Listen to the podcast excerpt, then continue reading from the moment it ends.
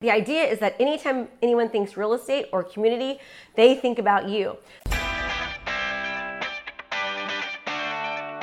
Let's get you fired up. Financially independent, retire early. If you're a small business, professional, or entrepreneur, and you're looking for a way to stand out amongst your competition, then this is the podcast for you.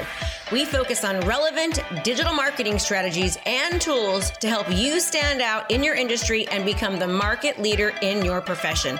Hey, we don't hold back on this podcast.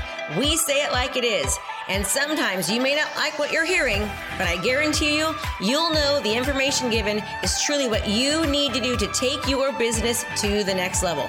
So hang tight because you're about to be fired up with me, Krista Mashore.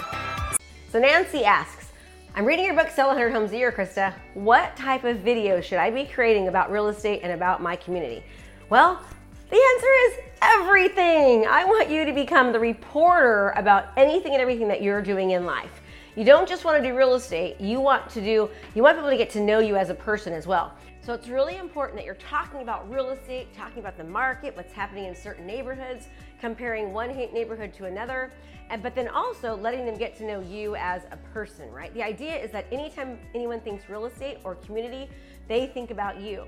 So let's just take let's just take a community. Let's just say you wanted to become the community market leader of a certain neighborhood. You wanted to dominate a certain neighborhood. What kinds of videos could you create to dominate a certain neighborhood? In fact, I mean, start with that. Okay? So here's the kind of videos that you can you so here's the kind of videos that you can use to dominate a certain neighborhood. I want you to think about what are the types of homes in the neighborhood? What are the styles of homes? What are the amenities of houses? Are there certain homes in a certain area, like maybe in the beginning of the, of the neighborhood, that maybe sell for more or less than the back part of the neighborhood? Are the homes on golf courses more or less?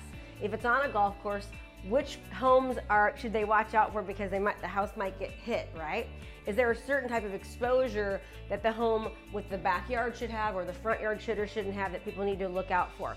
Is there HOA in the, in the, in the neighborhood? What are the schools like? What are the school scores? What is there to do in the neighborhood? Are there parks in the neighborhood? Are there certain local hotspots or restaurants that they can do in the neighborhood? Um, what's coming up in the neighborhood? Is, are there events that are coming up? Is there a certain garage sale or a weekend garage sale happening? Um, is there any controversial issues happening within the neighborhood?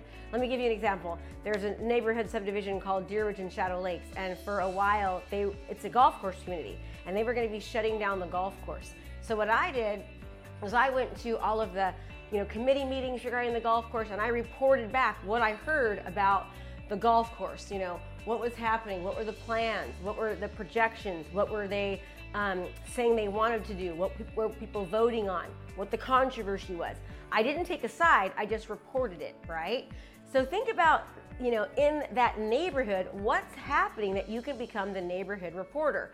Anytime there's a new house that goes on the market, go and take a picture of the house and stand in front of it and talk about the house, right? Anytime homes go pending, talk about the, the homes that went pending. Talk about different price ranges of homes. I mean, I can go on and on here about all the different things that you can do to position yourself as the go to expert real estate agent in that subdivision. And that has that strategy that I just gave you regarding the subdivision, how to be the community market leader, the go to expert of that subdivision, remains the same for any niche whatsoever, no matter what the niche is, right? Are you looking to transform your business? Well, if the answer is yes, then you don't want to miss out on our intensive event starting soon for only $97. This event is jam packed, full days of live coaching with me. We have breakout sessions to customize and implement our daily trainings so that you can actually utilize them into your business. We're going to give you the training to craft your personal strategy to convert your leads into long term clients. So let's go. What are you waiting for? Register now. Can't wait to see you there, and let's transform your business. And once you niche, and start talking about this certain niche. Like maybe you want to work with um, single moms, or you want to work with divorcees, or people going through divorce, or um, whatever it might be. And you start creating content around that, and you give tips and tricks and strategies. You become known as the go-to expert in that subdivision, in that niche for that topic. So that Nancy, is how you create content. And even if you're a brand new agent, you've never sold a house before, or you're brand new to an area, you can utilize this strategy perfectly because perception is reality. And as people start to see you talking about real estate, talking about the market, talking about what's happening locally um, and nationally in real estate, talking about seller tips, buyer tips, and, tips and tricks, and neighborhood information, the perception is that you are doing business. The perception is that you're busy. The perception is that you're experienced. That is the kind of content that you should be creating on a consistent basis and then making sure you're properly distributing that content so it actually gets seen by running Facebook ads or some other form of advertisement. You've got to put a marketing budget behind these videos because less than 0 to 2% of home of videos organically get exposure. The only people that are seeing your videos are your friends and family. Um, you want everyone in your community to see your, your videos. So in order to make that happen, you've got to be spending a marketing budget behind that. So, Nancy, I hope this helps. Um, if you like what you're hearing, go ahead and do me a favor and subscribe and like so you'll be notified when more content comes out. Krista Mashore here with uh, Krista Mashore Coaching, we'd love to serve and help you.